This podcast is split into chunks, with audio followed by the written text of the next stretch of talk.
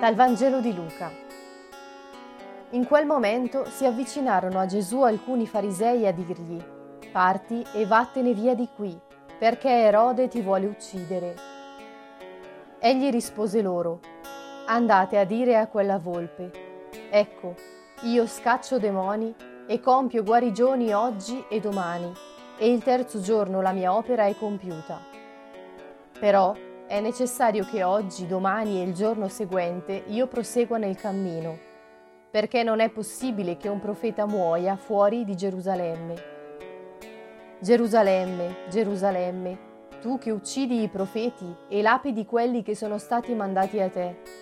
Quante volte ho voluto raccogliere i tuoi figli, come una chioccia i suoi pulcini sotto le ali, e voi non avete voluto. Ecco, la vostra casa è abbandonata a voi. Vi dico infatti che non mi vedrete finché verrà il tempo in cui direte, benedetto colui che viene nel nome del Signore.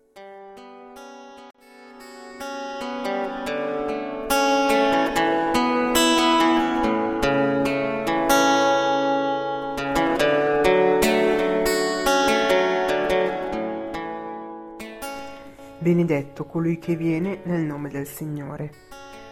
Gesù mi ricorda ancora una volta che la vita è un cammino da percorrere, passo per passo, momento per momento. Non posso desiderare solo momenti di festa, di gioia. La vita è fatta anche di momenti faticosi, di sacrifici. E chi più di Gesù ha vissuto sulla sua pelle il sacrificio più grande per amore? In questo testo i farisei lo avvisano. Vattene da qui, Erode vuole ucciderti.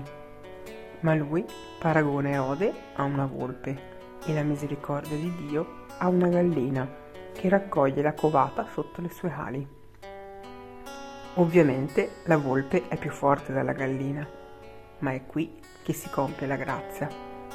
Gesù verrà fatto fuori dai grandi del mondo ma in quella morte inizia qualcosa di nuovo, inizia la storia della salvezza per tutti, perché l'amore di Dio vince sempre alla fine contro la violenza del male e dell'odio. E per quanto ci sembra che la volpe faccia molta strada, alla fine è l'amore tenero di una chioccia che ha cura e protegge ad avere la meglio su tutto. So affrontare ogni momento della vita con fiducia o fuggo di fronte alle situazioni di sacrificio e fatica?